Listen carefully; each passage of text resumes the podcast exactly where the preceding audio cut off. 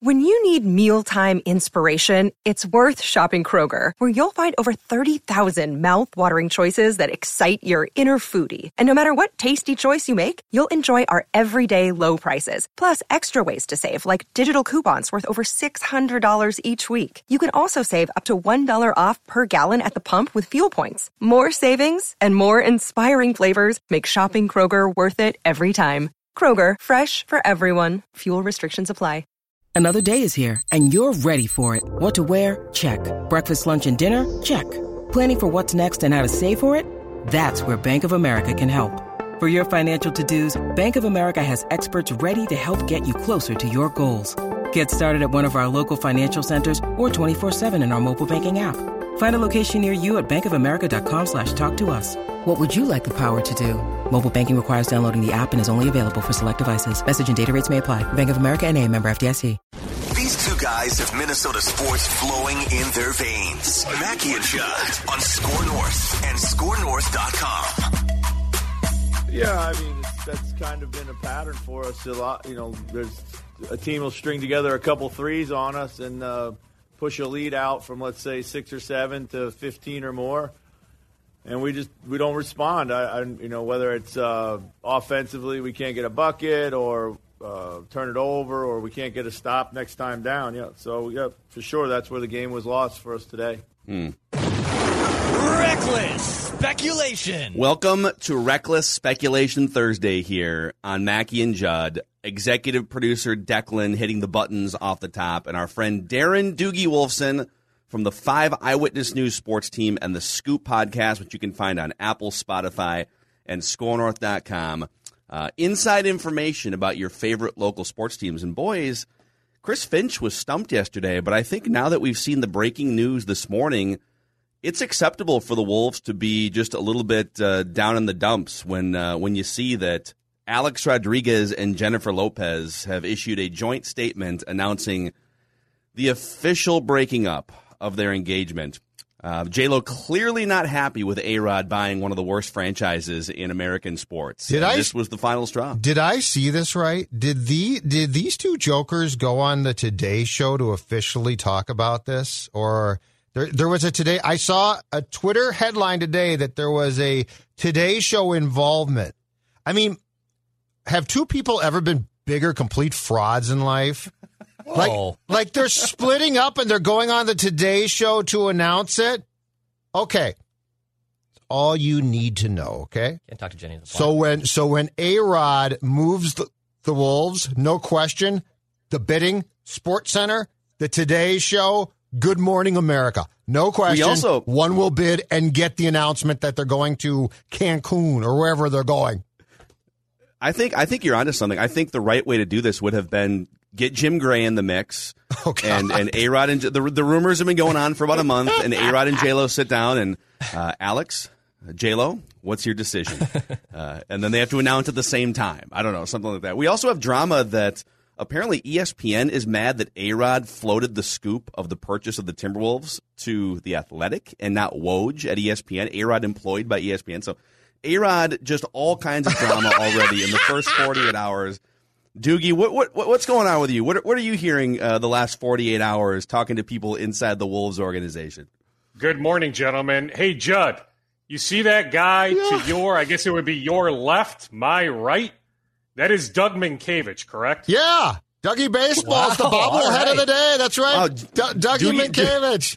Tell Doogie's- Dougie to text me back. That is one of A Rod's best friends. Yeah, I've yeah, been high trying school, to gain right? some insight. Yes, on A Rod from Dougie.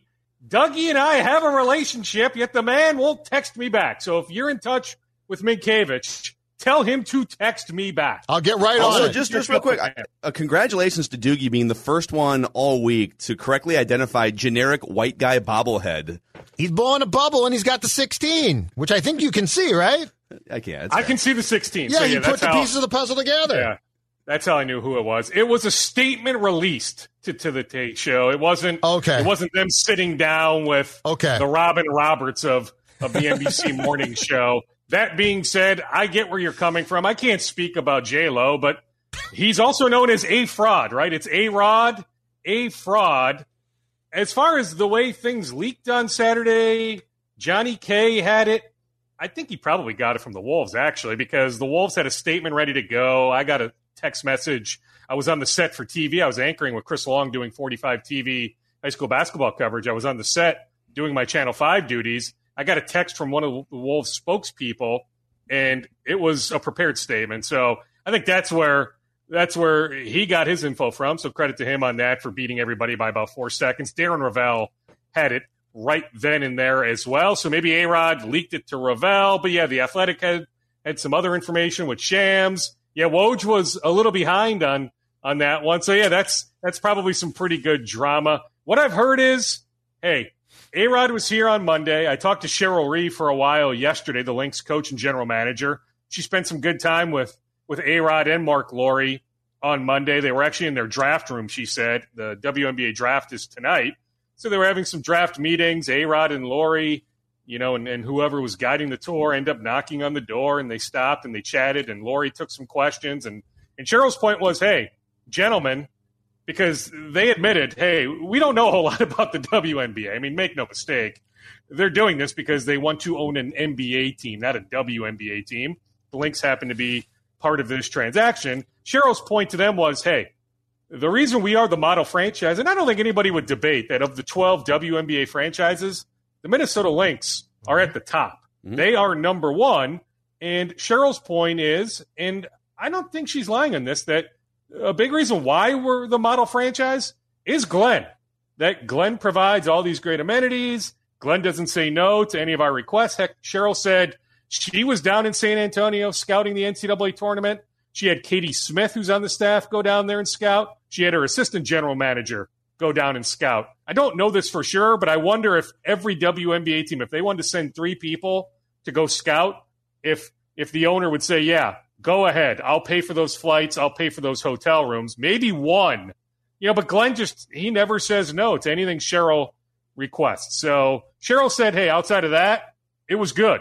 Like she got a good first impression with A Rod, with Lore. I asked her about how how the heck did this come together in seven days. So reminder, when I talked to Glenn on Saturday night, he said it was about a week prior, like literally seven days prior, when A Rod and Lore first approached him. They end up meeting at his house in Naples, Florida. The negotiation went fast. A $1.5 billion negotiation happened, snap of the fingers. That to me is about the most amazing part of this equation. Cheryl said, Hey, you know, I can't exactly speak to, to a transaction of that magnitude money wise, but I can tell you I've made some trades over the years where it was done in 30 seconds. That, that I've had these trade talks with other teams and we didn't get anywhere. We went back and forth for days upon days, weeks upon weeks. We kept getting stuck in the middle. I've made trades where it was done literally after one or two minutes. We just we knew what each other wanted. We had a good feel for each other. Boom, it was done. So she made that comp to Glenn Taylor, getting just a good vibe, a good wow. feel from Lore and A Rod. But I get the skepticism, I really do. But I still think the path to Seattle getting a team, because Seattle is getting a team. Make no mistake about that. It might be five years from now, not three years from now. But Seattle is getting a team. I still think the path to Seattle getting a team is not A Rod moving the Wolves to Seattle, but the NBA expanding to Seattle. So, Dukes, what are the next steps now? So, for this to get done and for Glenn to stay involved, at least at first, the thought uh, being that he's going to stay involved for a couple of years while the transition go- goes through. I have my doubts about that. But what are the next uh, steps here that we're going to see in the coming months to to start the transfer process? Do you think? Well, why do you have those doubts? First off, Judd, because Glenn likes to be involved. He wants a succession plan. He's 80 years old. There wasn't a logical succession plan within the Taylor family. So he realizes, I mean, who knows? Maybe he lives until uh, the guy there on on I guess it would be your right, my left. You know, maybe he lives as long as Sid Hartman. Maybe Glenn Taylor lives another twenty years. But he had to be thinking of of some sort of succession plan, sure. and it doesn't it doesn't exist within his family. So like Glenn wanted to make this happen, but Glenn also wants to remain as, well, involved as, as long as he can. So as Pat you know, A Rod and Lore might push for it, but I think Glenn's going to push. Hey, I do want to remain here for for another two and a half years. Hey, Dukes, as Pat said, when Calvin sold uh, to Carl in '84, the original plan was a slow transition in which Calvin w- would stay involved. And the end process was that they quickly fired all of Calvin's people and they gave C- Calvin an office and they said, you can sit here all you want. And that was it. So I, I guess it's not that Glenn won't be, wouldn't be kept around. It's just that ordinarily these transitions are, we're going to come in and do our own thing completely, which is fine. I mean, you, you buy that team. So I'm just I'm curious now because we've had so many previous Taylor stops and starts. You know, he's going to sell, he's not going to sell, he's going to sell. Uh, what we're going to see now that's going to make us believe, okay, this is actually in motion this time. That's what I'm asking. Well, yeah, and it's already in motion. I mean, you know, per Glenn, and if anything over the years, what I've learned from Glenn is he's overly honest. Like, you know, journalism 101, why is this person lying to me?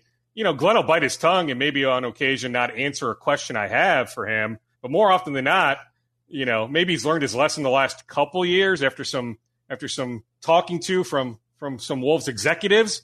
But going back many years, like he would volunteer too much information. So I do take Glenn at face value that that just about every I is dotted, every T is crossed, everything that they need to negotiate has been negotiated. Yeah, it'll take a little bit more time for the lawyers to go through the the the pages of of paperwork for for official signatures to to take place. But like this thing is happening, and I hear you. Like I wouldn't be shocked if if it's 2022, not 2023, when A Rod and Lore say, "Hey, Glenn, thanks. We have all the working knowledge we need." Like you're still going to be around. Glenn did acknowledge that he is going to maintain some sliver of ownership after A Rod and Lore ascend to majority owners. It might be 10%, it might be 15%, but Glenn is going to to still stay on board as, as a limited partner. But yeah, it wouldn't shock me if if it's a year from now, year and a half from now, not two and a half years from now. I wouldn't dismiss that possibility one bit because really, do A Rod and Lore really need two and a half years to No. learn everything? No, that No. that's that seems that seems a bit too much. No, it's. I mean, t- this this feels to me like it's just it's Glenn wanting to make sure that they stay in Minnesota. It's just it's everything you just said, and I will add well, to. or it could be it could be for expansion reasons that Glenn wants to remain. He's on so many different advisory boards. You know, owners have all these different subcommittees. Glenn's on many of those. It might be Glenn wanting to remain in place to push forward expansion to Seattle and Vegas. And I keep saying those cities.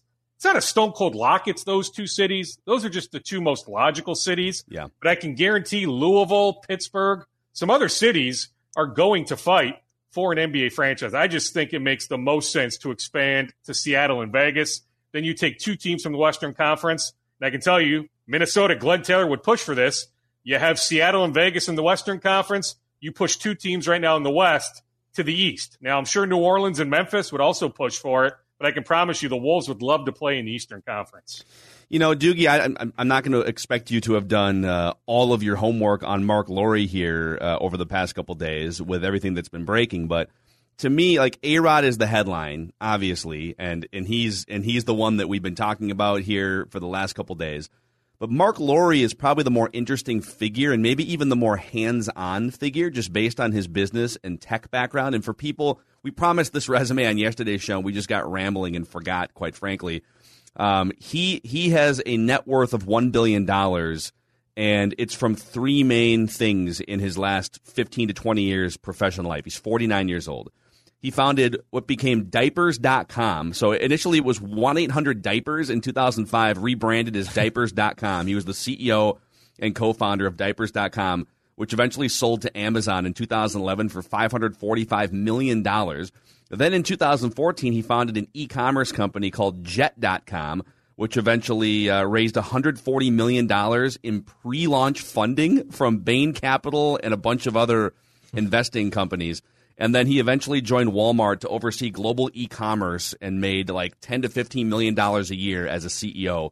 And so if there's anyone like we've, we've been you know, I know that you you have a great relationship with Glenn and I don't have a great relationship with Glenn and I am very critical of Glenn. And so it's easier for me to just sort of dismiss Glenn, but I've wanted for a long time someone to come in here that's a shark, that's forward thinking, more of a Mark Cuban type of an ownership mindset, someone who's really, really curious and, and, and who might bring ideas to the table that um, that you don't think of, right? Like I want someone who's forward thinking and more shark like, and you know maybe this blows up in their face, but like we're ca- kind of getting what I've been asking for here in, on the Marc Lore side, anyways, with his history um, as a CEO and as a co-founder. It can't really get worse, can it? I mean, I suppose Glenn could have reached an agreement months ago with Jimmy Haslam. Oh. Maybe fans would say the the Browns owner who did have interest at one point. Mm. Maybe they would say, okay, like it could get worse if it was Jimmy Haslam. Yeah. But otherwise, I'm not quite sure it could have gotten worse. Now, I suppose Glenn could have also sold to Aaron Aflalo and his money guy, and they would have been uber aggressive getting the Wolves the heck out of here, moving them to Vegas before an expansion franchise could get there. But yeah, I think, you know, I'm not going to be overly critical of Glenn because I still feel like he has like he saved this franchise, right? Like the franchise was on its way to New Orleans. I haven't forgotten that, even though that was what 27 years ago. Yep. He has his flaws. He has his warts. You know, some of his heck, some of his campaign donation choices haven't wowed me. If you want to go down that rabbit hole, so there there are things I can I can go at Glenn at, but I do appreciate his transparency. Like I'm positive, if I worked in New York, James Dolan isn't picking up the phone. If I worked in Chicago, Jerry Reinsdorf isn't picking up the phone. I hope Wolves fans and Lynx fans appreciate how transparent Glenn is. You know, so yeah, I will I will miss Glenn from from that standpoint. But I'm with you, Phil. Like Marc Lore, I saw a YouTube clip. He made a, a lengthy appearance. I don't know, maybe a year ago, two and a half years ago, two years ago, whenever it was, on on CNBC, talking about some of his some of his you know philosophies. I think he does a podcast. Correct me if I'm wrong, Phil. Does he do his own podcast? I don't know how regularly. Let's see. He, he hosts it, but I had somebody tell me he either makes a regular appearance on a podcast or hosts his own podcast. But yeah, I'm with you, Phil. Like I was told it's a 50 50 financial partnership, A Rod and Lore. And like, I don't know, Mark's got way more money than A Rod. But yeah, I think I think Marc is is going to have all sorts of ideas. I mean, actually, right. I'll bet he you is, this is smart when you when you go through and just I've just opened up the Spotify podcast search function and and he's made a bunch of appearances on podcasts including about a year ago March 10th 2020 right when the pandemic was hitting I don't know if you guys follow Gary Vaynerchuk at all Gary Vaynerchuk is is this uh, massively successful entrepreneur and he essentially spends his every waking second on social media like empowering people to start businesses etc and uh, and and Marc Lore made a 43 minute appearance on Gary V's podcast about a year ago. So I will be listening to that to find out more about Marc Lore sometime later today and report. Well, you do that homework for us. I want to listen too. I just don't know if I'll be able to carve out some time here in the coming days. But yeah, I've heard I've heard a lot of interesting things about about Lore, including from Glenn. Like Glenn said, he was he was blown away by by Mark. So yeah, I looked think him right in the eye, dude. He looked him right yeah. in the eye, yeah. right over the table, big apple slice of apple pie, and he looked him in the eye and said, "This franchise ain't going anywhere. Now this it is franchise ain't going anywhere. Can I wear 22?" Yeah. it is interesting to me that that Lore chose a Rod, you know, whenever semi way back when to partner up on an endeavor like this, right? I mean, they chased the New York Mets, got outbid by Steve Cohen, now end up landing the Wolves. So like if Mark is is as cool a guy, as interesting a guy, as forward thinking a guy as as a few people have told me, I do find it a little interesting that that Alex Rodriguez of all people is who he decided to to partner up with. So I want to do a little bit more digging on on that angle. But I have heard good things about Marc Lore. Alex is, I mean, as as much as people hate him and as shady and questionable as his past is, Alex is one of the shrewdest, smartest former athletes you're going to find. And I think he understands whether it's the J Lo relationship, which let's be honest, those two didn't just run into each other at a celebrity bar. Like that's a very strategic relationship and partnership the last three years. A Rod starts A Rod Corp and starts doing things with Barstool Sports, and he became a regular with Pardon My Take. Like he sort of understands who's hot, who's like who are the cool kids in today's media landscape. How do I ESPN baseball, uh, Sunday night baseball. Like, how do I get back in the good graces of the public eye? And how do I build strategic relationships with people that can increase my net worth? I mean, that's essentially been his entire life after he he manipulates uh, run out of baseball. He he is a master manipulator of the first class, which is what he's going to be good at. Which is why he strikes me that this is what worries me. But you know what, Judd? There are a lot of snakes as owners. Oh, of course right? there are. Like, of course there are. But what worries me is this. To achieve the financial success a lot of these guys have, you need to be, for lack of a better term, an a hole. Like you're not a good guy and all of a sudden becoming a billionaire. It's very rare. Like you need to ruffle feathers. You need to piss people Right. off. Absolutely, dude. That part that part of it doesn't bother me. I'll also add, Judd, before you hop in on what Phil just said, just even go to I don't know if it was A Rod's Instagram story. Yeah, at 49 years old, he's aggressive on Instagram, all all social media channels. So so Anthony Edwards has has the legendary soundbite the other day. You know, I'm paraphrasing, but A- Ant doesn't know who who A Rod is, right? He was asked, doesn't know who Alex Rodriguez is. So Alex responded by saying, "Hi, Ant, I'm Alex." Like he just he gets it from that standpoint, right? Like of course. instead of instead of being taken aback that that a 19 year old doesn't know who he is, A Rod had some fun with that. So I'm with Phil on what he just said. Oh, he's absolutely right. That's the problem. He is as anti-Minnesota as you can as you can get. There is no way. I, I mean, it, it is called fly over country because of people like him. He literally. Do you think that he's ever uh, got gotten here, you know, with the Yankees and said, you know what, I, I really enjoy this town. This is a great town. No, he said, how do I get out? Uh, twins questions, if, if we can m- move on. I think you broke it yesterday. How concerned should we be about Byron Buxton and the hamstring, which my understanding is he's not in the lineup again for Thursday's game. He obviously didn't play both games of the of the double dip on Wednesday. Uh, what is the concern again? Because anytime he misses time, there's got to be concern about Byron Buxton. Yeah, so I mean, I get it, and I haven't seen today's lineup, but with the noon game, yeah, the lineup must be posted. So, Judd, you're saying he's not He's not in the in the lineup. this lineup. afternoon? Again, Yeah, and that could be a cold weather thing that, that he's in the lineup as soon as tomorrow night in Anaheim, where it'll be presumably a, a lot warmer. I'm led to believe, for what it's worth, because I get the skepticism, but I'm led to believe that this is not any sort of long term injury, that, that he should be back here pretty quick. But it's one thing after another. Judd, we talked about this on Tuesday, not specifically Buxton having a potential hamstring issue, but I cited Buxton, Cruz, Donaldson, Polanco, hmm. Arraez. That's five guys, five regulars that you literally cringe anytime they do anything, right? Phil, I saw you tweet that you cringe when Josh Donaldson has to run. We saw him run first to third yesterday, tag up from third. You're cringing. You're like, please don't break down. Now, maybe if it's May 20th, we get through a stretch here. They they have sustained a long period of of playing, you know, five out of six days, six out of seven days.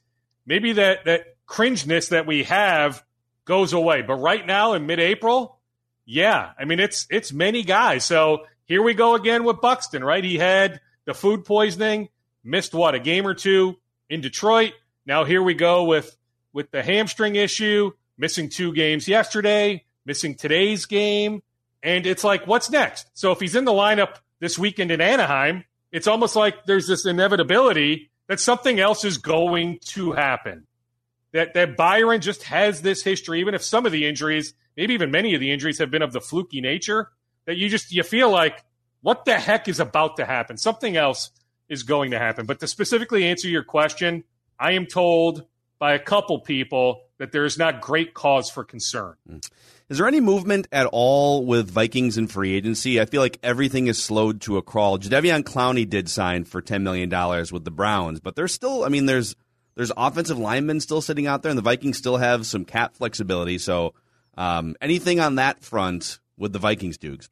Well, I mean, the first round of the NFL draft is two weeks from today. There's really no reason, unless a guy wants to take the minimum. It's not like they're they're not picking up the phone when these agents are calling them, pitching their clients. It's more along those lines right now, not the Vikings picking up the phone, but agents calling the Vikings saying, "Hey, you have an obvious need at left tackle on the offensive line. What about my guy? Hey, you could use another cornerback. Hey, you could use another safety. Hey, you know, can I sell my guy to you?" So it's more it's more chatter like that. Uh, but I don't think anything's going to happen unless one of these guys does take a, a minimum one year deal. I don't think anything's going to happen until after the draft. I mean, let's see let's see how the draft plays out. You know, then after the draft, if they can use an extra cornerback, an extra safety, an extra pass rusher, an extra offensive lineman, they'll then pursue a guy. You know, come early May. Dukes, Best guess right now. Where do you think? Because you've discussed this before. Where do you think uh, round wise this team probably takes a quarterback? They have seven picks between is it 77, 78? They pick in the in the late 70s, 75, 76, 77. Yep. Somewhere in that ballpark somewhere. to pick 157. So they have seven picks between 78 or 77 and 157 or 158, right in that ballpark. So I think the safe bet, Judd, is somewhere among those seven picks, even though Trader Rick, like I'd put the over under. I always put the over under at two or two and a half trades that Rick will make draft weekend. And with all that capital between 78 and 157, Rick is going to try to move up. But I think the safe bet is somewhere in those in those middle rounds. I saw the Athletic had a seven round mock draft that they posted this morning. They had the Vikings taking Kyle Trask, the Florida quarterback, in the fourth round. Mm. He's one of many guys the Vikings have done a lot of homework on. Mm. Reckless speculation. I will tease on Purple Daily today. We have uh, a former legendary front office member has come down with his mock draft 2.0, and that'll be part of our midweek mock. Come down's a good Purple term Daily too, because it's like an illness of a mock draft. Is it Fran Foley? It is not. Has anybody? Can you find Fran Foley? You know what? I will give you a million dollars if you can find Fran Foley. David Kahn and Fran Foley. Where are you two? Well, David was teaching a class. I, I mean, small world, very small world. So the agent for Randy Dobnak, Nick Anderson, he has a, a handful of other clients. Small world.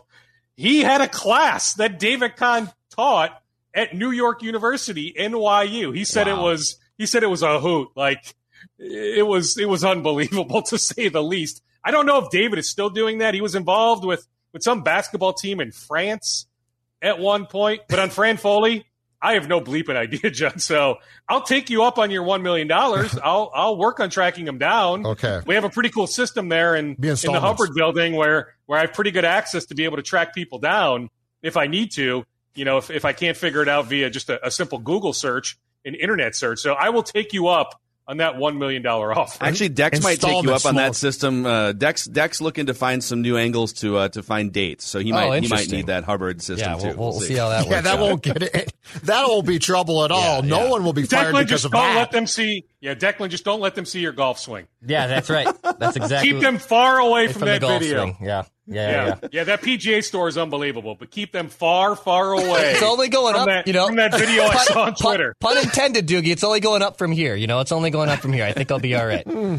Uh, Doogie, real quick, I actually have one more Wolves question before we before we say goodbye here. So, Jace Frederick from the Pioneer Press, and and I saw some others, but I, I'm just I'm grabbing these quotes from Ant from his Twitter account. So he tweeted last night. This was one of Anthony Edwards' more dejected post game media sessions of the year. Asked what the team isn't doing the last couple games that it had been doing previously, Edwards said, "quote Not caring about winning. That's it. That's the biggest thing." Who on this team doesn't care about winning, and how quickly can we boot them from the franchise? That drives me nuts. And I get it.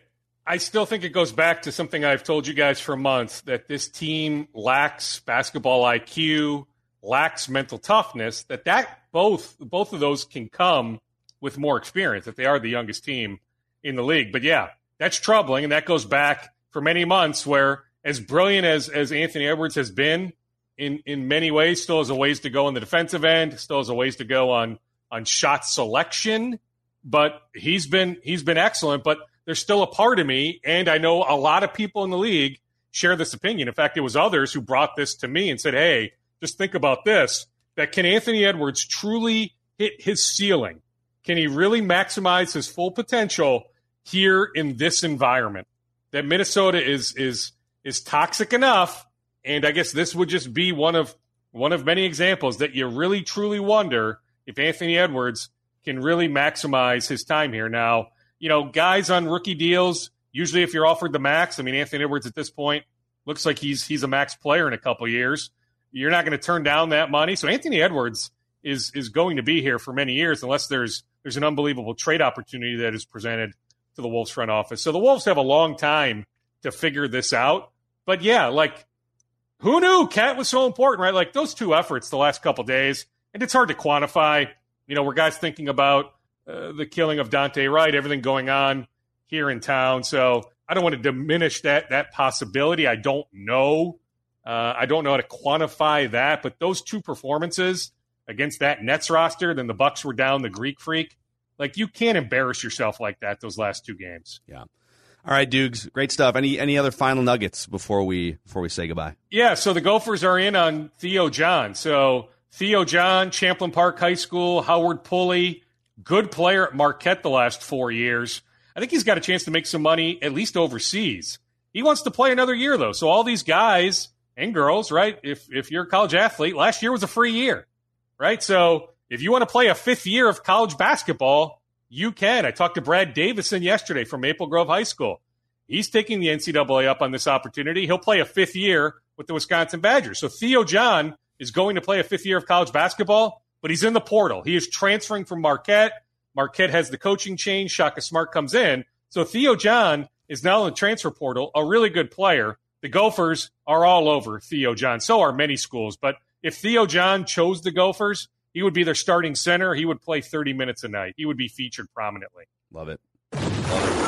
Reckless speculation. Inside information about your favorite local Minnesota sports teams. That's Darren Doogie Wolfson from Five Eyewitness News and the Scoop Podcast, Dukes. We'll talk next week. See you, Dukes. Absolutely, Phil. One more, by the way. So I just posted a new Scoop podcast late last night. Gable Steveson, Gopher Wrestler, was on it.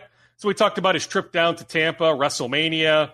He wants to pursue a WWE career Oh, yeah. at some point. He clinched a berth with Team USA in the in the Summer Olympics, so he'll head to Tokyo in July. But I told him, I go, Gable, like I look at you and I think you'd be an excellent three technique. Like you would make an excellent defensive tackle. You're changing lives. And put it this way, he didn't deny that PJ Fleck has at least made the inquiry. That PJ Fleck thinks, like a lot of us, that Gable could make for an excellent defensive tackle, get him on the football field. So PJ Fleck has at least made the inquiry. So Gable did not deny that when I went down that path with him. So that's among many talking points on Scoop Podcast episode 345. That being said, of all the Gable Steveson possibilities, I just I don't put football at the at the top. Forget of the about Fleck. How about Zim? Reckless. Oh, if we're talking three techniques, there's only one guy in town here who does three techniques. That's Zim. Like you go to the best restaurant possible, the three tech restaurant. Shit, that's an Egan, man. it's not on the University love of it. Minnesota campus. Three technique. I've eaten there. Big steaks. And back in the day, was Eden Prairie with Brock Lesnar, right? Amen. Amen. Yep. All right, Dukes. We'll talk next week, man. All See right. ya. All right. See ya. That's uh, inside information about your favorite local sports teams. Uh, real, well, before we get to talking Twins, and uh, before we pick out a couple of our favorite nuggets, there, a shout out to our friends at Federated. That deep dive into the Timberwolves ownership change, powered by Federated Insurance, and I know there's business owners that consume our show on a regular basis. I have been one myself, and uh, have an idea of what goes into running a business. There's ups, there's downs. You're riding kind of a roller coaster at times, especially the last year, year and a half. Uh, you're taking care of employees. It helps tremendously to have an insurance company that gives you peace of mind as you navigate the challenges of running a business. When you partner with Federated, you get more than just a policy. You benefit from over a century of experience in making businesses as successful as they can be. Find out more at federatedinsurance.com. And remember, at Federated, it's our business to protect yours. Found this article on Vox.com about Marc Lore back in January leaving Walmart to build a city of the future.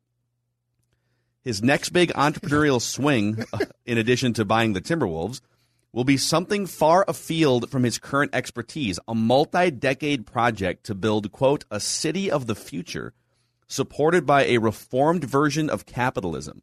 It's a new model for society that we will be testing, he teased. He declined to offer more details, but he said he would be prepared to reveal additional information in the coming months. One more quote Imagine a city with the vibrancy, diversity, and culture of New York City combined with the efficiency, safety, and innovation of Tokyo and the sustainability govern- uh, governance and social services of Sweden, reads the vision statement for the project. This will be our new city. And do you know Do you what? think he's talking about the Timberwolves? Is he talking about D'Angelo Russell No, being the president? no, no, no. He he. What he didn't say was that town is going to start off with a new NBA franchise.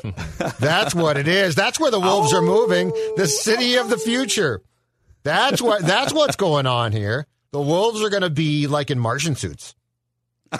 They'll come out in Martian suits.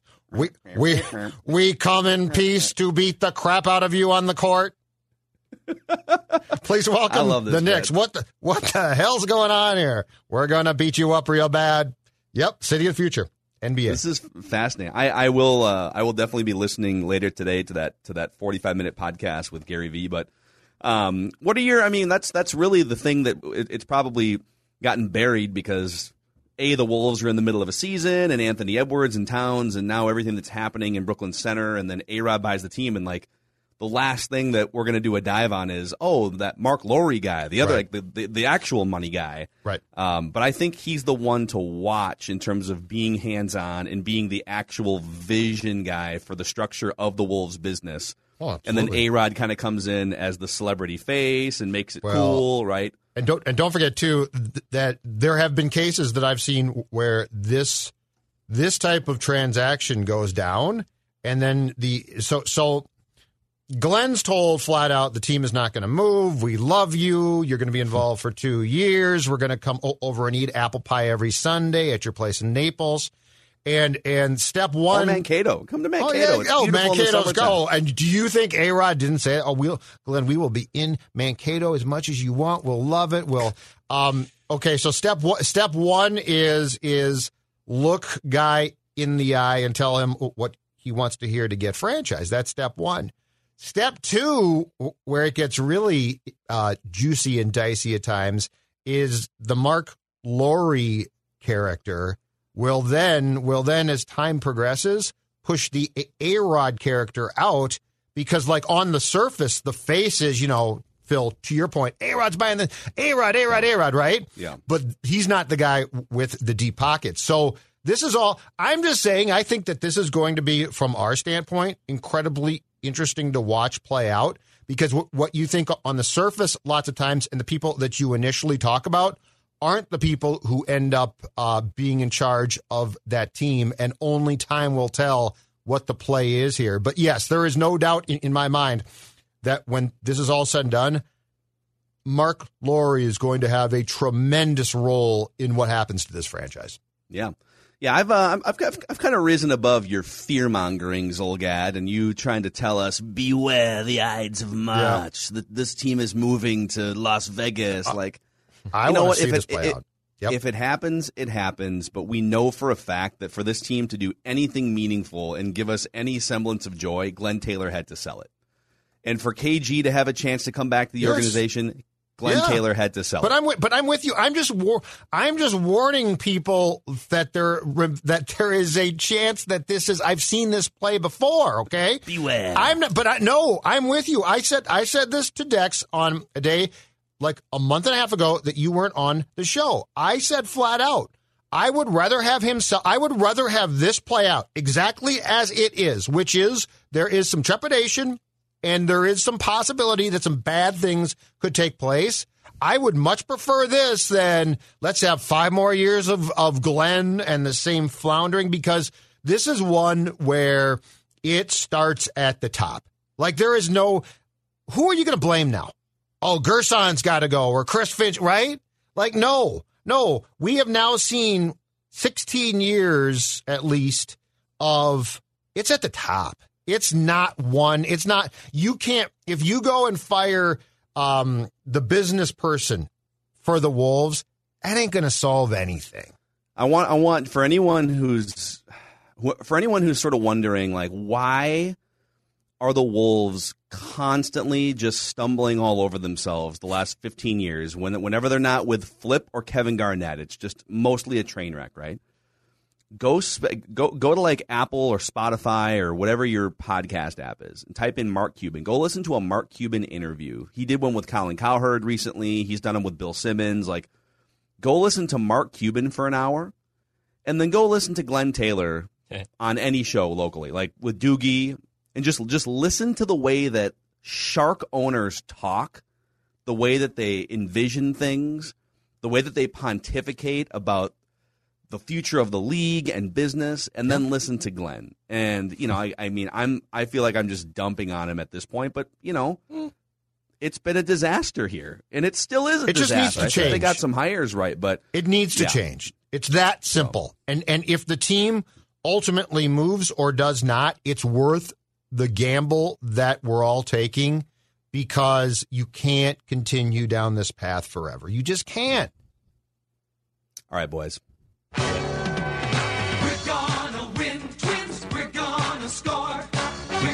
Drive any runs. Watch Miguel strike out again.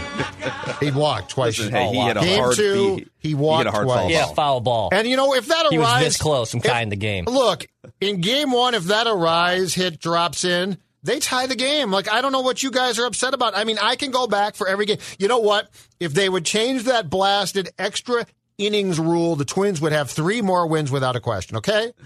All right, so there's a lot to dive into here off of the Twins uh, losing back-to-back games of a, of a doubleheader yesterday, and our Twins discussions, these talking Twins discussions, powered by our friends at Dennis Kirk. Dennis Kirk, even though all right, it's been a little snowy, you know, 37, 35 degrees, a little sleet, snow. Uh, little, little- we had a little, little false start spring for you guys, in the Twin Minnesota, baby.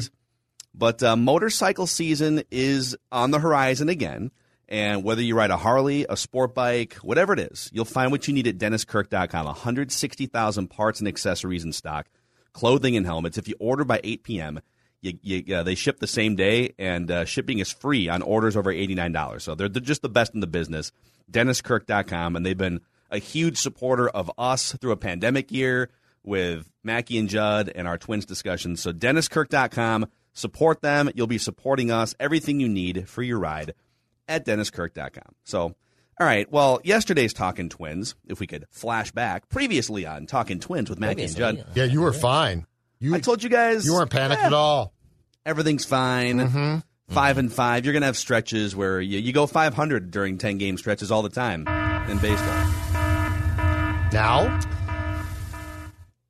Here's what I'm the most nervous about. And I don't know how to quantify it. I don't know if it's a situation like 10 years ago when the Twins had the Twins had like 15 regular players on the disabled list in 2011 and they fired their head trainer. His name was Rick McWane. They just like they said we need an overhaul of the training system. yeah. My biggest concern is not that Max Kepler's bat hasn't heated up or that it's all these little injuries and dings and Josh Donaldson's legs and Nelson Cruz is 40 and we haven't really seen a huge issue there yet, but Buxton now has a hamstring and it just feels like this team is going to have attrition issues in and out of the season. And that that makes me nervous. Like what, what what's next? Yeah. Is there an elbow on the horizon? Is there an oblique? Well- like it just kind of feels like that the first couple weeks. Like Yeah. what's going on? Why are you? We had like three cases of food poisoning or something already. Like Andrelton Simmons is now going to be out uh, due to COVID. Not to turn this into a big vaccination discussion, but dude, I mean, come on. You know what this So, is? I don't know, I'm just a little worried here. this is fe- this is there's two ways to approach this one is it's very early. It's still cold out. Some guys are getting dinged. It's uh it's um it's a it's a rough start but it's going to, to be fine. And you you really with a team like this probably can't make any grand judgments until some point in May if then and that might be premature. But the problem with what you're saying, Phil, and with where it is concerning is that these are reoccurring reoccurring injuries or problems for people that have them. You know, Buxton is Buxton ever going to be able to just consistently, um, you know, stay in the lineup? I mean, it's food poisoning to your point, or before it's migraines, or now it's a hamstring that's balky. Or Donaldson, you know, you have no faith there. And my God, he gets on base in game two. They bring him back, uh, gets a hit, and what happens? He goes first to third. And I was in the Xcel Energy Center press box yelling, "Stop at second, Oh dude! God, oh I don't, oh oh I don't need you at third. It's not that big a deal. Just stop at second. I don't care." But these are the problems that that you see them occurring again. And look, there should be a certain amount of worry and concern about the fact that these guys who have proven that they can't stay on the field consistently aren't doing it. And I'm sorry, I don't care how hard Sano hits the ball at times. Uh, this this start is just off the charts, awful. I have, you know, what I have concerns about when it comes to, and I'm being genuine here on Rocco.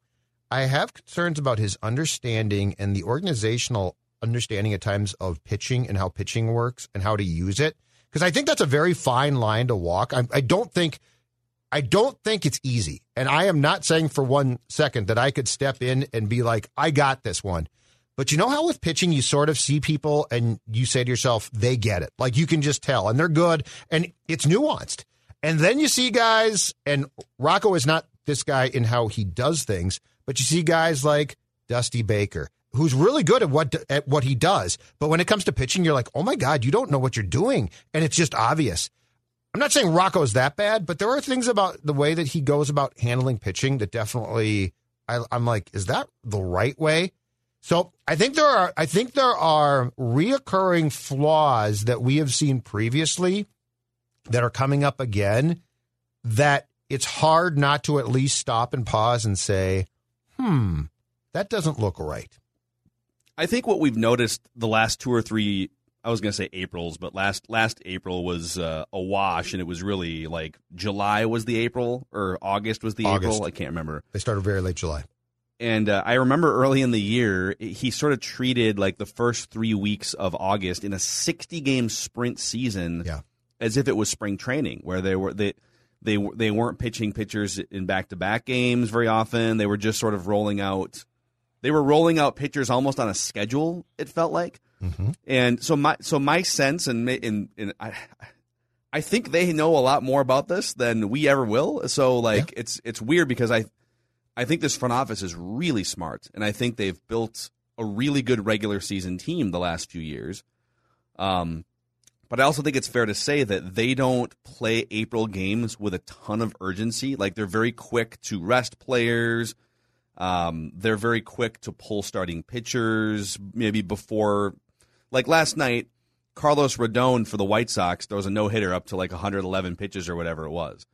There's no way Rocco Baldelli would have allowed that to continue Zero beyond chance. like 85 pitches. Yeah. He wouldn't have wanted to deal with the perfect game into the ninth and like having the pitch count rack up. Now it'll remain to be seen. You know, is is is Carlos's arm about to fall off? Tony, The guy La- who's at, I think, Tony La Russa elbow wasn't and taking him surgery?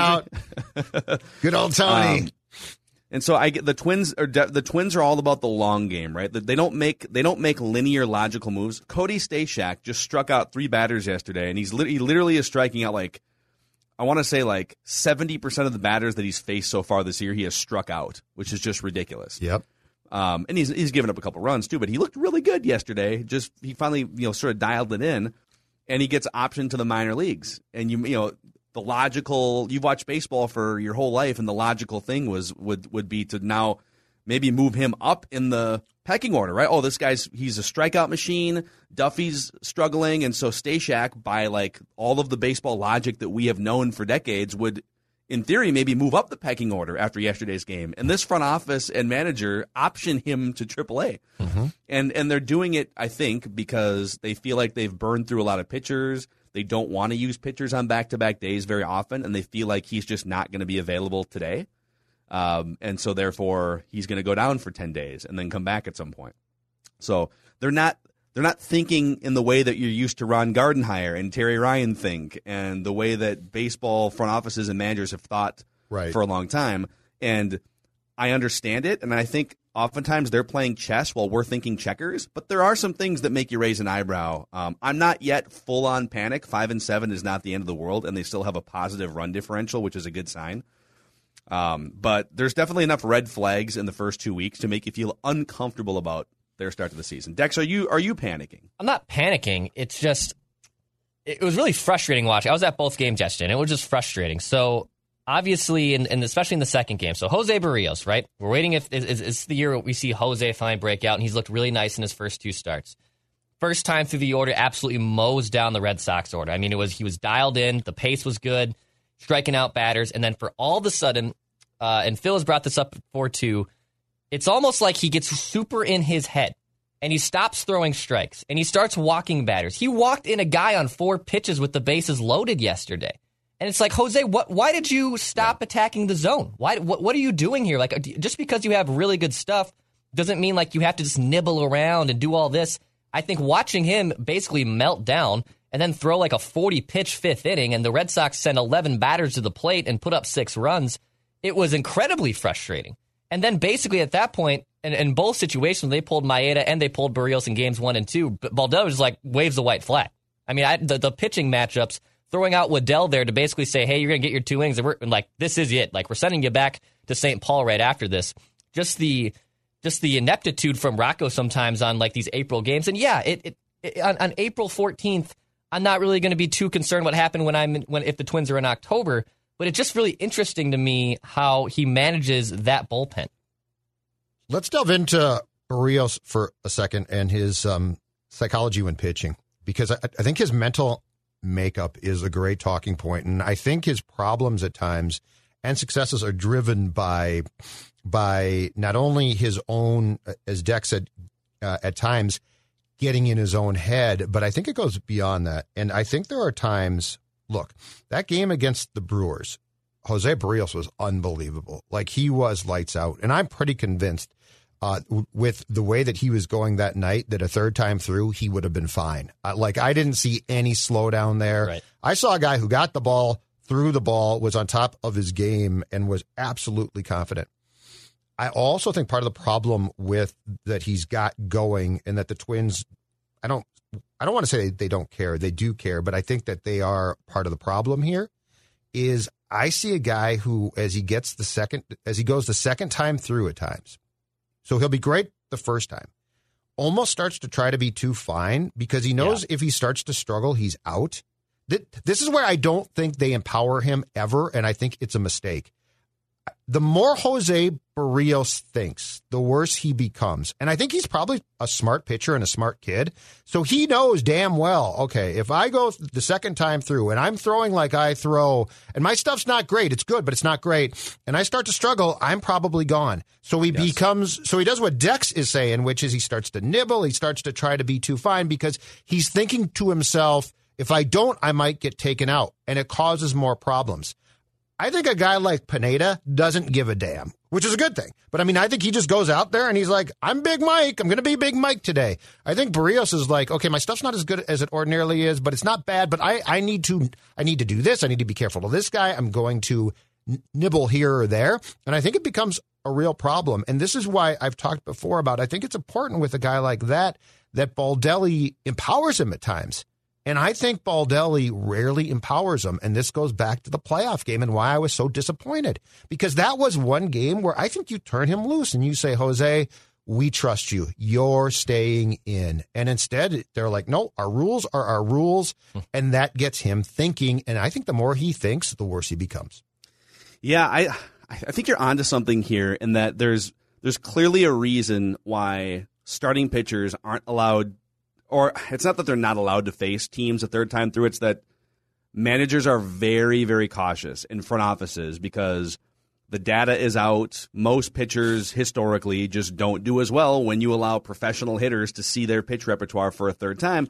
And then the scouting and the level of attention to detail in, in just offensive scouting of pitchers and the film study, like, you know, during games, they can go and like watch film on a guy's pitches. So they're just, it's not like 30, 40 years ago where you know, you're just going to get up there and take your hacks, and you might only like you might only see two or three pitches in your first two at bats because guys were swinging early, and now like guys are taking more pitches, so you're seeing more of the breaks and the spins, and so I get that if you see 12 or 15 of a guy's pitches before your third time through, like you know everything he throws, and it it just becomes harder to get that guy out a third time. So I understand all of those things. But I also don't know how you can make it through a full season and playoffs and win at a super high level when you always have to rely on like four different relievers to close out your game when your number one and number two starters are on the mound.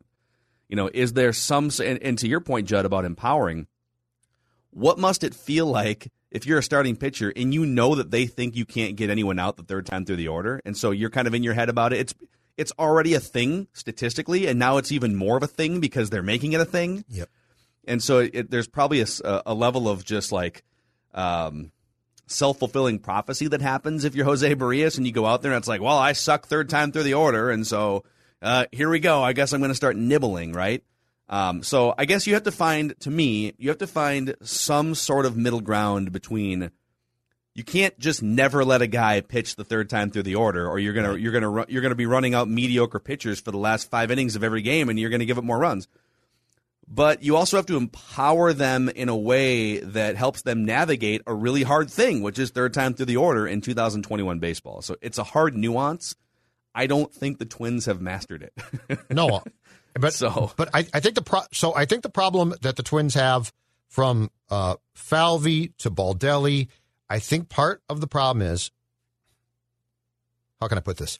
They are, I think they're very smart, and I and I do think that they are good with people. So so like this is not to say that they are a holes. They're not.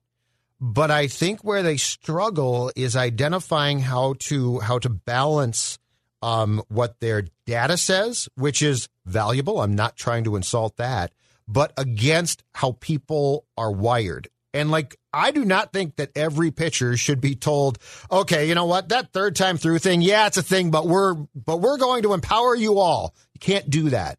I'm just saying, in the case of Berrios, who I think is a sensitive, smart kid or guy, I think he, I think he's a guy that you probably should sit down and weigh the data against his abilities, which, by the way, are outstanding at times, and his personality. So Pineda, you know what? I don't think he cares, and I think he's fine, and I think he's going to go be Big Mike for as long as you ask him to, and you pull him out, and he might be ticked. I don't know, but I think it's absolutely fine. Um, in Berrios' case, I think you need to weigh a lot more than they weigh, and I think sometimes they really go by what the data says, as opposed to the data says this, but the person's personality says this. Mm-hmm. Yeah. Just as an experiment, we'll get to old tweets exposed here in just a second. I just want to compare. So the the last full major league season was 2019. All right. So it, in 2019, Twin starters through 889 innings. 889 innings. Uh, 20 years ago, in the year 2000, Twin starters threw well, the average the average starting staff threw about a thousand innings or so, between 950 and a thousand innings. So, so really, what you're looking for now compared to 20 years ago is an extra, almost full inning per game out of a relief pitcher because your starters aren't allowed to go that far in. Which might sound great. Like you bring a fresh arm in, and that guy's going to be throwing 95. He's a buzzsaw. He's Cody Stashak, right? He's just a buzzsaw, and uh, it's a fresh look, and, and on paper that looks better. But you're also relying on more relievers to be pitching at their best every single day, and then you churn through more guys, and you have to have deeper. I almost think if if if these teams and the Twins are committed to listen, our starting pitchers are five inning guys now. Period. They're not eight inning guys. We aren't expecting them to go seven or eight. We we want five, and then we'll evaluate.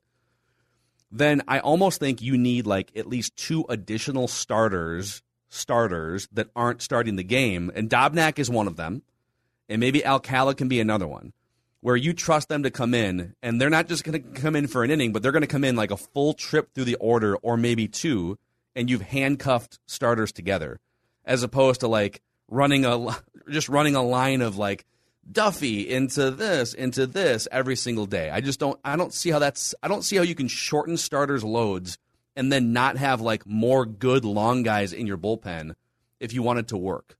But I don't know. I also quit baseball after high school. So Fair I? question. I have no idea. I'm It's a, fair, it's a fair question. It's a very fair right. question. All right. You want to go back in the archives oh, here? Oh yeah. All right. Every single week, Declan Goff scours the internet, the Twitter search function, to pull incriminating and wrong tweets, mostly from our past. And then we, uh, we judge who had it worse. And this segment today is powered by Wamatek. So Wamatek is here to help you with uh, not your broken down Twitter feed, LOL. but your broken down phone, tablet, and laptop. And uh, you know, maybe it's time to maybe it's time to get a new one. You don't have to break the bank if you want uh, a, a new device or a slightly pre-owned device. That's where Wamatek comes in. They source pre-owned devices directly and pass the savings on to you guys. They'll even buy your old device for cash. Buy, sell, trade in, whatever you need. Wamatech.com. That's W A M A T E K.com. Local company. Support them. You can support us here on Mackey and Judd. Um, what do you got for us here this week, Declan? The Mitch Garver edition of Old Tweets Exposed from all of us. And as Phil Mackey said in 2019, Mitch Garver doesn't sleep. He waits. Look at this mug. Yeah, amazing. Tweeted on May 11th, 2019. Oh. 157 likes. He was going. Yeah, he he doesn't sleep. He waits. He waits for the next fastball to just be Oh, my blown right by him. Right? Yeah, no. on his way to a silver slugger. Yes, it's very accurate. Uh, and we have Uh, also yeah. we also have multiple tweets for both but everyone here.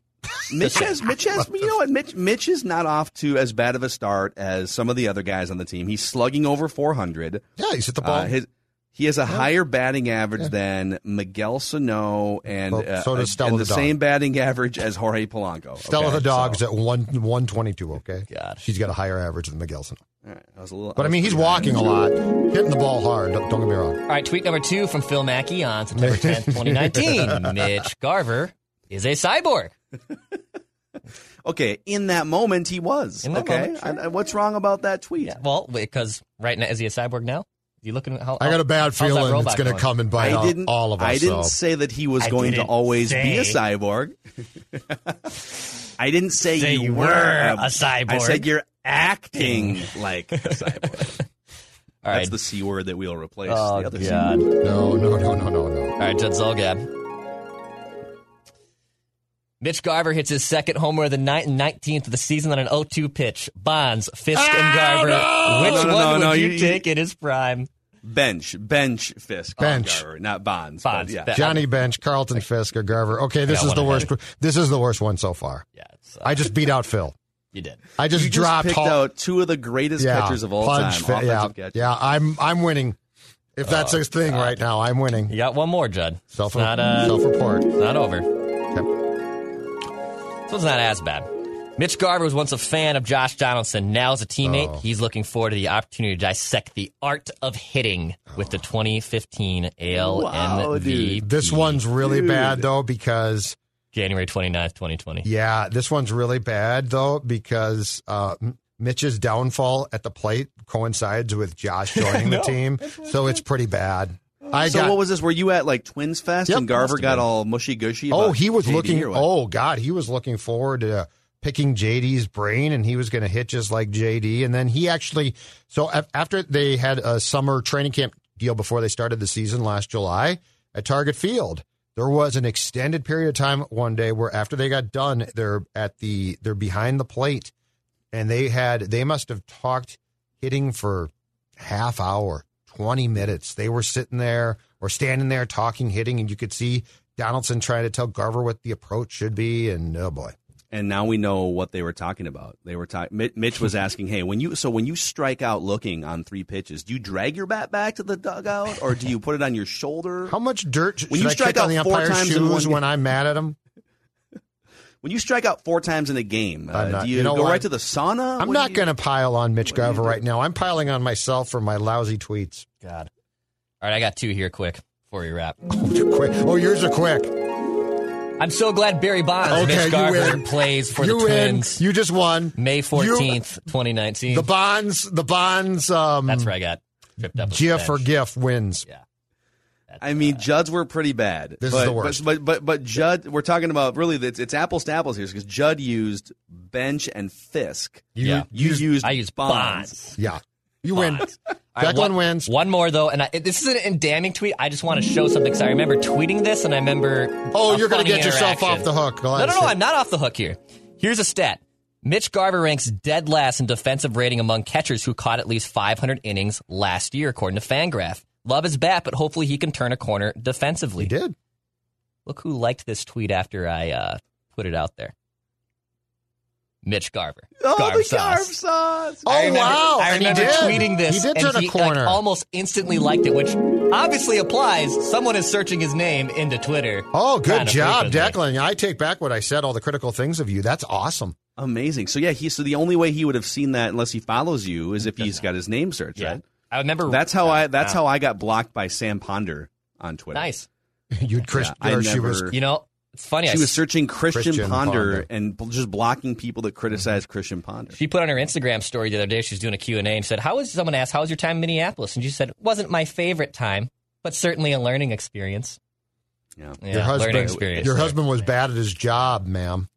I would Yeah. say that uh, the, the the Ponders being in Minneapolis was also a learning experience for Vikings fans. And Rick Spielman. Yes. Never, ever was. again. Um, I do have a, a Talking Twins, and we should probably save this, but I do have a Talking Twins nuanced meltdown take on catching. Uh, are we getting just real quick? Are we getting Cal? Yeah, I'll, I'll get him on the horn here. Okay. Uh, actually, do you want? Yeah, no. You get Cal, and then I want to hear Judd's. While you get Cal, I want to hear. So you want it right now? Okay. Well, is it is this a super deep dive? Why don't No, you throw no. it? Why don't you throw it out there and we'll see It's if not a it's super deep dive. It's not a super deep dive, but it's it's driving me crazy. It's Ryan Jeffers. Okay, there's a difference between framing a pitch and yanking it around the zone. You know, I think of framing catchers. I I think of the great framing ca- catchers as it's, it's nuanced, right? Pitch slightly outside, but I but I move it, and the umpire doesn't even see me move it, right?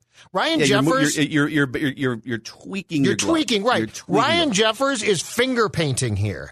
Like that ball, the ball coming low, and he'll just yank it up into the strike zone. If I was an umpire, I would tell Ryan Jeffers at the start of a game, if you attempt to frame, I will call everything a ball. He was, it was. I was watching it on on my computer at the X d- during the Wild game yesterday. Had the Twins game on, and he was literally jerking the ball around the strike zone. It's driving me nuts, dude. That's yeah, not that's uh, framing. That's kind of funny. It's it. That's that's how I envision framing. If you're like in high school baseball, Sure. right? And the cat the catcher is taught just bring everything back to the middle. Yeah, no question. You're right. But I mean, he's like the ball is like outside, and he's like yanking it back in. Dude, that's not a strike. Well, have we looked? There are websites that give you like the catcher framing stats. Have we looked up the updated catcher? No, I did not look them Google up. I'm just watching that game, and I was go- I was absolutely apoplectic about him. It's, it was finger painting of framing. Do you remember when when the twin so catcher framing stats became all the rage publicly like six years ago? Yeah. And the Twins signed Jason Castro to a We, three year. we were on the show together when this happened. And it was like people were like Jason Castro. What? No, this no, guy's like a 200 hitter. Like, no, you Ex- guys don't get expert it. This guy's. If you add in the amount of runs that he produces through pitch framing, Oh, it's God. like it's really like he's Manny Ramirez in his prime, like 135 RBIs guy. Uh, so Baseball Savant, MLB.com bought Baseball Savant. Yeah. And they do have catcher framing leaderboard here Okay. for 2021. okay. Um, so they have runs. They wow, this is impossible to decipher here. so they have they have it broken down by zone, and then they have this ranked by uh, runs, extra strikes, and strike rate. So I don't. I think I think strike rate would be like on borderline pitches. Okay. And it looks like Mitch Garver ranks third. Mitch Garver's good at it. He I need more time to figure out how to decipher these things. Mitch but- Garver's good at it, but Ryan Jeffers is going to drive me. I'm going to jump from the press box. I'll probably Yeah, break a cor- fingernail, but I'm going to jump from it. Dri- it's driving me crazy. So here, all right, are we? Do we have Cal? Yep. Okay. Well, uh, we'll we'll come back to this framing. Let's do this framing thing uh, for tomorrow's Talking Twins. Okay. Because they have a full explanation. This is great. This, no, it's, it's it's it's nerdy. It's fun for me. God. I love it. Um, all right, this Friday. So tomorrow night, and by the way, Score North, uh, as has been the last few years, once again the radio home for Minnesota United Soccer. And tomorrow night, it's the Loons, it's the Sounders in the Pacific Northwest. Eight o'clock pregame, eight thirty kickoff. Our friend Callum Williams is the face, the TV voice and face of Minnesota United, and he is here to tell us all the things we and you need to know about Minnesota United trying to bounce back from a heartbreaking playoff defeat. Cal, what's going on with you, man? Thanks for coming on Mackey and Judd again. Yeah, thanks for having me, guys. Appreciate it. Also appreciate the, the introduction of the face of Minnesota United. And actually, it's common knowledge I have a face for radio, but thanks anyway. Appreciate it. I'm good. How are you guys? We're outstanding.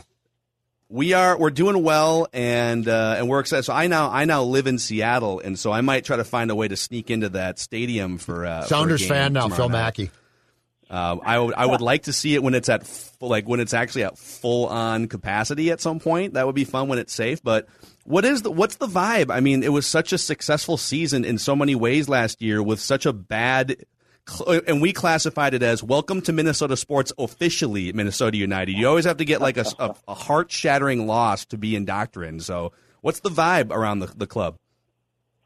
Well, um, yes, I, I would agree that it was a, a rather um, infuriating introduction to Minnesotan sports for Minnesota United for sure. But look, at the end of the day, as you mentioned, it was a really successful season for the Loons, uh, reaching the Western Conference final. I think um, the, the main vibe, as you say, is um, progression. I think there's a good feeling about the roster at the moment. Um, we said this last year, and I'll say it again, Phil. Once again, Minnesota United have the strongest roster they've ever had. And um, the steady progression of the Loons uh, continues year after year. And, you know, it's been suggested already that having reached the Western Conference final last season, maybe, maybe the expectation now is to go one more and to actually go and win something. Dare I even suggest they go and win the championship, you know? So it, it, it's a far cry from those early expansion years and the struggles that they had with the roster and what have you. Um, we're very excited to welcome in the fans to, to Allianz Field safely. Uh, I believe we're going to have around about 4,000 people for the home opener, which is next weekend against Real Salt Lake. But as you mentioned, all eyes firmly focused on the MLS Cup finalist Seattle Sounders, this weekend. Cal, I, I hate to ask this, uh, but I have to.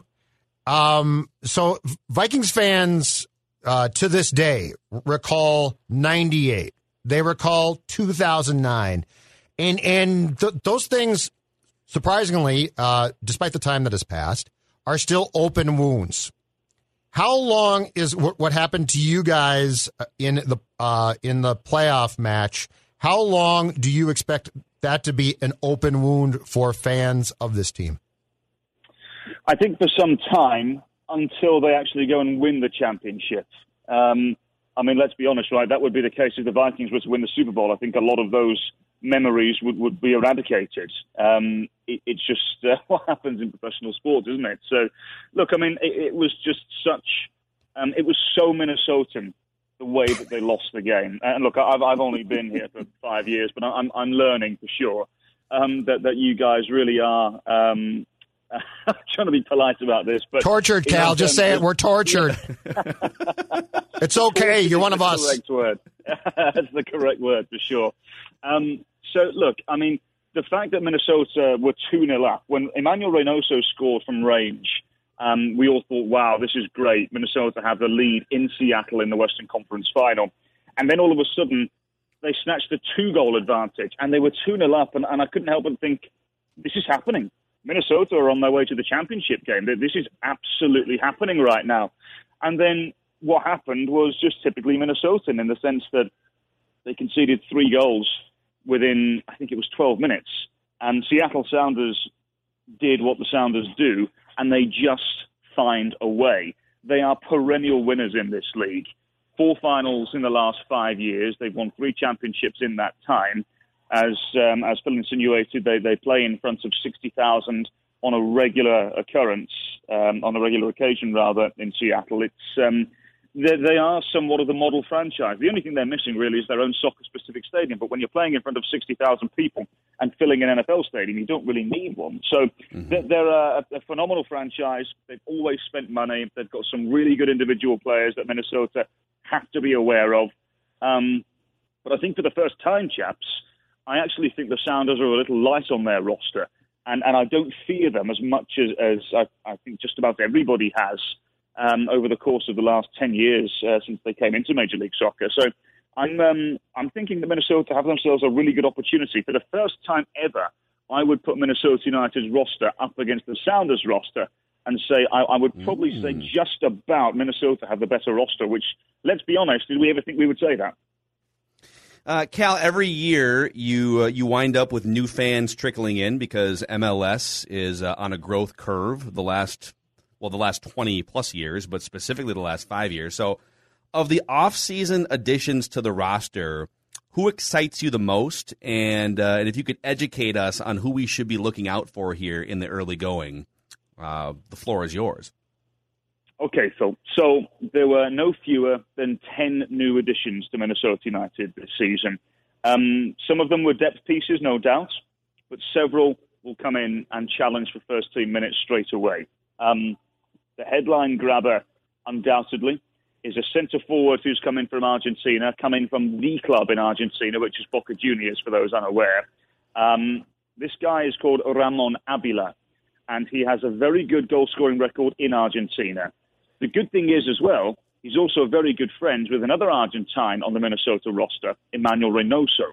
Let's not forget, Emmanuel Reynoso was scintillating when he came in to Minnesota United. One goal I know that probably needs a little bit of work, but seven assists in 13 games in the regular season, and we all thought we saw a little glimpse of what he could offer. Then we really saw what he could offer in the playoffs in just three games, one goal, and seven assists in just three games. So the combination of these two will be key moving forward for Minnesota United. They know each other well. They're from the same town in Argentina, Cordoba. Their uh, link-up play has, has been wonderful for Boca Juniors over the years. And now the fact is, they're Minnesota United players. So Ramon Abila would be the main player I would suggest people look out for. Uh, he's very good in front of goal. Uh, he's not the quickest. He's more of a stocky individual, but the, the main thing with him is that he is a goal-scoring threat. And the exciting thing about this as well, chaps, is that Minnesota United aren't done in the transfer and trade market yet. There is still moves to be made. I expect there to be at least another addition announced within the course of, of the next seven days or so. I know for a fact they're working on, on another big one as well. Hmm. So I, I think reckless speculation. Throw out some It's names. reckless. It's reckless speculation Yeah. Thursday here. If you want to throw out some Judd. names of the big moves that are possibly coming, I mean, we'd welcome them here. I, I couldn't possibly shout out the names, but what I what I could do is, is I could I could tell you that these names will, will add to what is already a very strong starting eleven, and uh, those that have come into the club expecting to play will be under pressure to deliver on a consistent basis because if they don't, they'll be out of the team. So look, like I said, this is such a strong roster for Minnesota United. All the experts have got them finishing as a top three team in the Western Conference this year.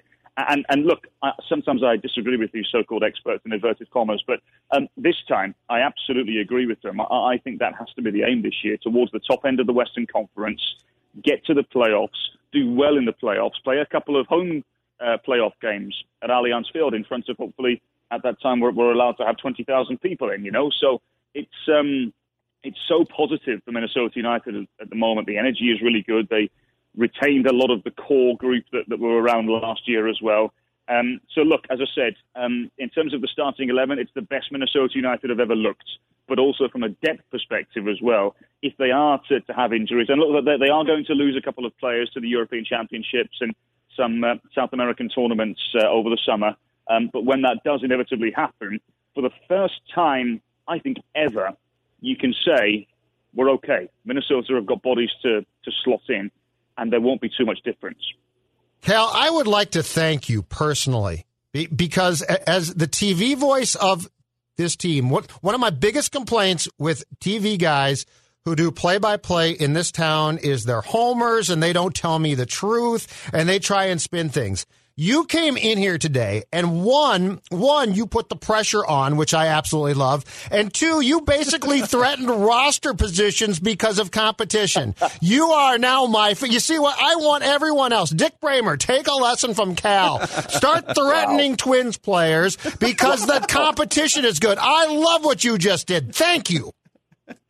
Well, look, uh, you're, you're more than welcome. And uh, look, I think I've said this to you guys before. I, I just can't do the Homer thing. I understand why it exists, right? But certainly in a growing league and a growing sport in this country and, and in Canada as well, for me, it, it's. I've always said this before, and I'm, I'm sort of happy to be somewhat of the bad guy in inverted commas. If um, you know, if, if an opposition scores a great goal, I'm going to give it its due diligence because, in my opinion, you know, you, you mentioned it at the top of the, the interview there, Phil, the fact that it, it is new and people are still latching onto the sport. People are still wanting to come and, and, and see what it's about. You know, we're getting new fans every single day. So I always view it like this. If Bally Sports North is on uh, in, a, in a bar somewhere in the Twin Cities or, or somewhere in the state of Minnesota, and you've got two Joe Schmoes who are just generic sports fans who, you know, maybe like the Wild, maybe they like the Twins, but there's a Minnesota United game on, right? And all of a sudden they just start watching, and the opposition scores, and all of a sudden this random British play-by-play guy is going absolutely wild because you know whoever Team X have scored against Minnesota. It's not my aim to make them angry or annoy them, but if it does, to me that's a success from my point of view because it means that you care. If you're a random fan and you all of a sudden you're annoyed at this random play-by-play guy going crazy because the opposition has scored against Minnesota, it means you care. And maybe, just maybe, I've got you then, and you could potentially come back and watch next week. That's how I view it. I'm okay being the bad guy and doing that. if we're going to grow this thing. Mm-hmm. I love it. I'm here for it. Outstanding. Yep, that is Outstanding. Callum Williams. He is the excitable, as he put it, British play-by-play man for uh, Minnesota United TV broadcast, the radio partner Score North uh, of Minnesota United again this year with John Harrison and Dan Terhar on the call. Eight o'clock pregame, eight thirty kickoff, and you can find those games on Score North Radio, AM fifteen hundred in the Twin Cities, or ScoreNorth.com and the Score North app. Also, you can find Sound of the Loons podcast on ScoreNorth.com, and we're launching, uh, relaunching Loon Talk with John and Dan next week as well. So, Cal, thanks for coming on. We'll do it again sometime soon, and uh, good luck to the boys tomorrow night in Seattle. Chaps, appreciate it. Have a good show. Talk to you soon. Thanks, Cal. All right, Callum Williams, has been a friend of the show for uh, for a few Wow. years, and he's always great. What a great awesome. breakdown. What a That- that great was- breakdown He's a of why great he play-by-play is. guy, too. He is. He's true Mhm. professional. He completely gets it. Yep. He threatened roster Um, positions. I, I love that. not that I'm trying to not that I'm trying to you know separate him from Minnesota United because it would be great if he would be calling Minnesota United games for a long time. But I think his future goes well beyond Minnesota United. I think you might find him on on Hmm. some national calls at some I'll write point. that down. He's a young dude, and uh, sounds like we'll you. see. Sounds like you might, You know, might know something. something there. Yeah, I don't like have any might know info. something. Sounds just like you do. I don't have any info. I don't have any info. Eh? All right, that's a wrap on today's Mackey and Judd episode. Tomorrow we dissect one of the craziest NFL drafts in modern history. I got so Draft day. I got so with many Kevin thoughts. Costner. Still got to watch it. My head's gonna blow off. Still got to watch it. It's a sports movie rewind tomorrow on Mackey and Judd, and don't forget a deep dive into Mitch Garver's pitch framing on Talking Twins. That's right. That's right. See you guys. Hi, this is Chris Howard, host of Plugged In with Chris Howard. The College Football Playoff Committee made their decision on Sunday, and as much as I loathe the idea of Ohio State losing their way into the College Football Playoff, I 100% agree with OSU making it in over Bama. Nick Saban citing some hypothetical point spreads to prove his point that the Tide deserve a spot in the college football playoffs holds little substance when you consider Bama's best win is over Texas. No, the committee got it right. TCU had a great season with far more ranked wins than Bama and didn't deserve to lose their spot after playing a surging Kansas State in a championship game. And Ohio State, while not playing some of their best ball later in the season, was still 12 0 until they came face to face with my Wolverines. While the college football playoff system isn't nowhere near as good as it could be, it's better than what we had. And in a few years, it will be better for all of college football. Hi, this is Chris Howard, host of Plugged In with Chris Howard. Get the latest odds and trends for every professional and amateur league out there. From football to basketball to soccer and esports, we've got it all at betonline.net. And if you love sports podcasts, you can find those at BetOnline as well. And don't forget BetOnline for the NHL, MMA, boxing, and golf. Head to the website today or use your mobile device to learn more. BetOnline, where the game starts.